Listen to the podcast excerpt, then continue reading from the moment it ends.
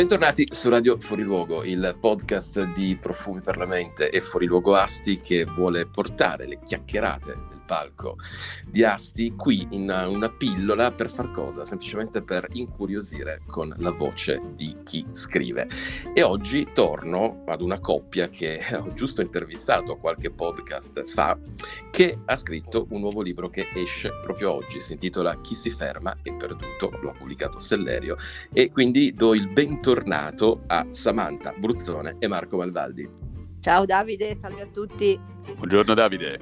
Buongiorno Samantha, ciao Marco. Allora, senti, visto che uh, abbiamo pochi minuti, vado subito al dunque e inizierei, mh, mm, io dico con Samantha, poi rispondo a chi vuole, in realtà, perché eh, la domanda banale di come nasce l'idea, perché qui... Eh, insomma c'è, c'è, ci sono tante novità in questo libro, eh, però la cosa che mi diverte chiedervi, al di là dell'idea del libro e quello che voi volete raccontarci, perché è sempre difficile parlare di gialli, soprattutto eh, appunto da parte mia che l'ho visto nascere, che ne abbiamo già parlato tanto, quindi ho paura di spoilerare, però mi diverte chiedervi eh, l'idea del libro come si fa strada eh, di fronte alle diversità di ognuno di voi, perché vi ha colpito nei ringraziamenti il fatto di aver ringraziato l'editor di Sellerio sottolineando questa diversità di idee e perché ognuno di voi è convinto delle proprie. Come si fa strada in tutto questo, in questa arte quasi negoziale?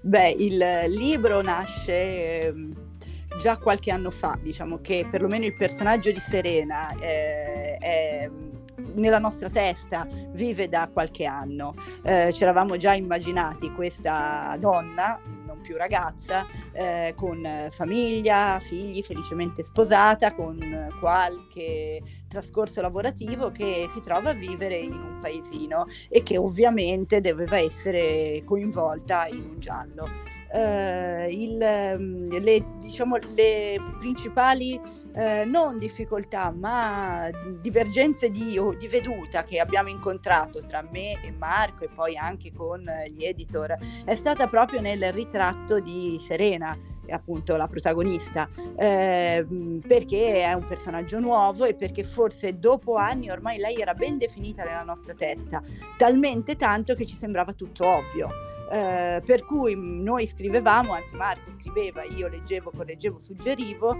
e mm, per noi era, le sue motivazioni erano evidenti e invece i primi lettori eh, ci hanno subito detto eh, ma perché lei si comporta così? Dovete chiarircelo perché noi non la conosciamo ancora. Ecco, è il, è il solito problema dei rapporti fra uomini e donne, no? Le donne fanno cose per motivi che a loro appaiono ovvie e che noi dobbiamo capire eh, con, con, sudando, patendo e, e e impegnandoci. Eh, è, è, stato esattamente quello. Mi sono sentito molto donna nello scrivere questo libro proprio perché ogni tanto mi chiedevo: ma come cacchio è possibile che non si capisca perché lo fa? Cioè, è ovvio, vuol dire che l'abbiamo descritta male.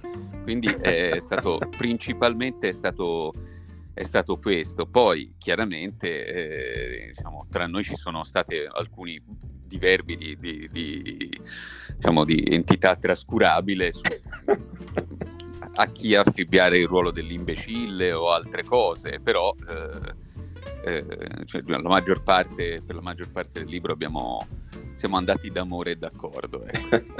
Senti Marco, mi viene questa domanda, pensando a tutte le trame sulle quali avete già lavorato in questi anni, e insomma tu ormai di libri ne hai scritti parecchi, di fronte a un nuovo personaggio da, da gestire, da costruire, eh, che tipo di equilibrio deve esserci tra la protagonista, soprattutto in questo caso che è nuova, e la trama? C'è il rischio che uno dei due prenda più peso nell'equilibrio della storia?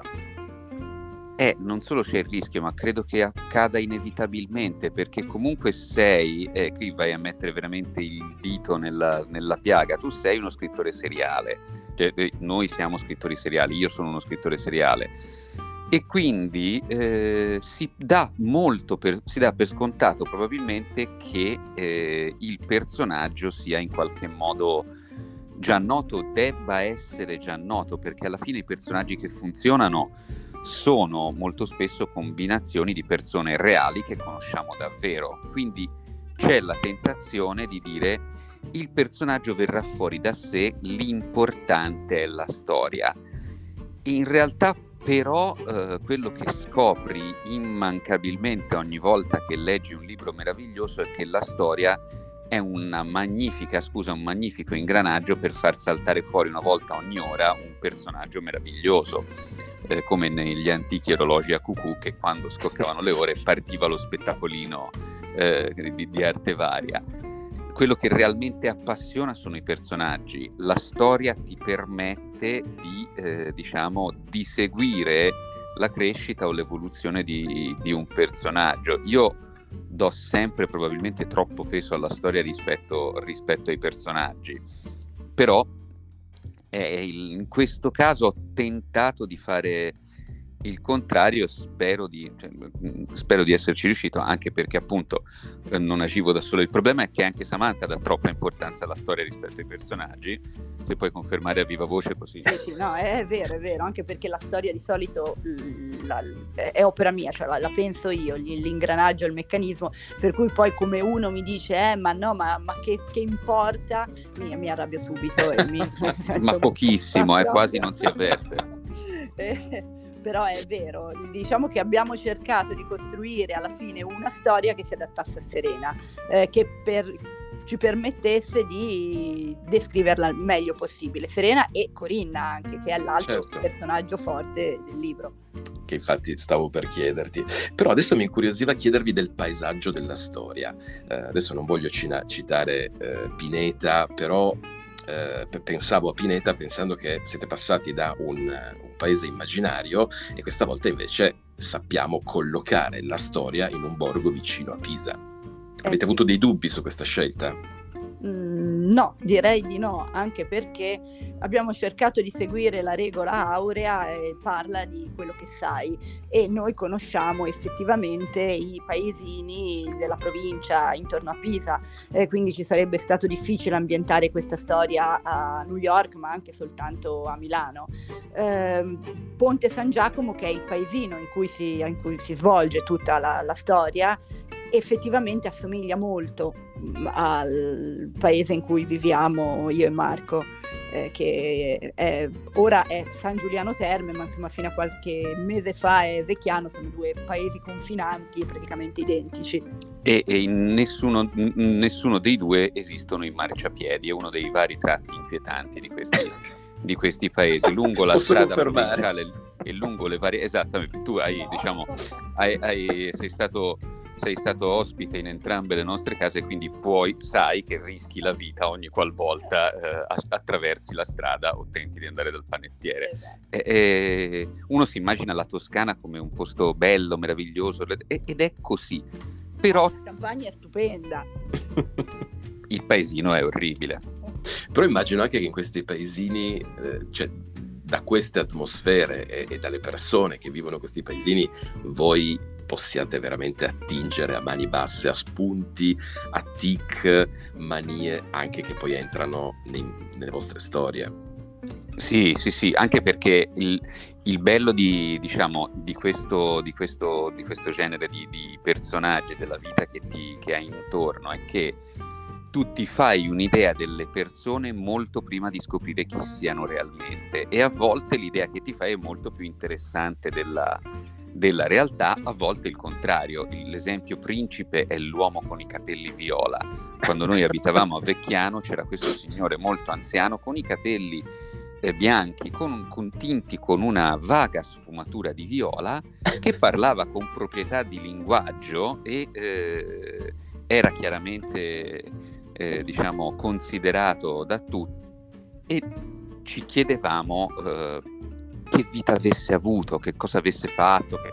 Perché, per esempio, se dicevamo che andavamo a sciare, lui diceva: Ah, dove andate a Corvara? Anch'io andavo a Corvara da giovane, preferivo però andare per cose del genere. Abbiamo scoperto poi che era un sarto, un sarto piuttosto, diciamo, eh, di nome piuttosto noto e che aveva lavorato a Roma, a Milano in grandi, diciamo, in grandi atelier, esattamente. Eh, no, mai come stilista, ma come sarto, proprio come esecutore materiale. Ecco, è questo il fatto che... Noi gli avevamo cucito addosso un vestito da James Bond subito. Cioè, assolutamente, per noi era chiaramente un agente segreto in ritiro lì di questi...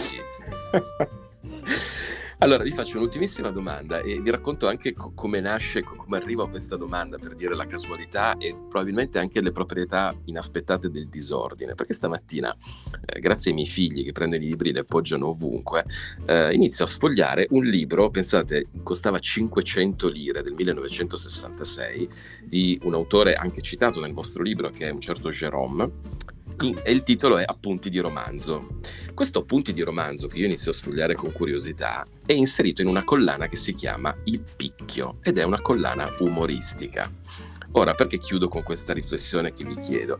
Perché eh, parlando della collana, l'editore scrive: L'umorismo, a pensarci bene, è come il becco del picchio, solo che non batte nei tronchi degli alberi, ma nei tronconi dell'umanità per cercarvi i lati deboli da mettere in divertente burletta. Ecco, direi che voi con la scusa del giallo di questo ve ne siete, come dire, quasi un po' approfittati. Ma noi siamo degli umoristi, cioè fondamentalmente io sono un umorista e Samantha... Ci prova. Vabbè, ok. Eh, ci, ci sono molto, molto del nostro umorismo non è adatto a essere riportato su carta, ma molto, ma molto sì. E il fatto è che eh, io sono es- completamente quello che, che, che, ha detto il curatore della collana. Il mio, il mio dio, eh, l'essere che io adoro sopra ogni altro come umorista, che è, tu, come tu sai, Ettore Borzacchini, eh, autore del Borzacchini Universale, dizionario ragionato della lingua livornese ad uso delle persone colte e dei pisani, eh, diceva che lui era un umorista e quindi faceva un lavoro socialmente utile. Era al pari appunto di un infermiere, di un lettighiere, di un assistente sociale, di uno psicoterapeuta, una di quelle persone che ti aiutano, eh, di, aiutano a sopportare meglio i gravami dell'esistenza. E, e credo che fondamentalmente sia, sia quello. È molto difficile eh, e i gialli lo, ci aiutano in questo, secondo me, fare umorismo e non fare satira o sarcasmo o ironia. Io tento di fare umorismo, noi tentiamo di fare umorismo, cioè noi cerchiamo di ridere con chi legge, non di chi legge, oppure insieme, oppure di un terzo incomodo, perché chi pigliamo per il culo invariabilmente siamo noi. E, e, e questo è estremamente importante, è estremamente facile fare ridere con l'ironia o con il sarcasmo, però è, un, è una droga, è un qualcosa che piano piano danneggia, eh, danneggia il fisico e l'intelletto. L'umorismo è tutta un'altra cosa e questa cosa qui mi piace dirla perché la diceva in un altro libro che si intitola, appunto, che si intitola ehm, Storie oziose di un ozioso, Jerome Klapka Jerome, quindi non è mia Bene, Malvaldi Family, io vi ringrazio ancora una volta, il libro si troverà ormai facilmente, ma io faccio il compitino e ricordo il titolo, Chi si ferma è perduto, pubblicato da Sellerio. Al Nelle migliori libro... salumerie e anche qualche prosciutteria.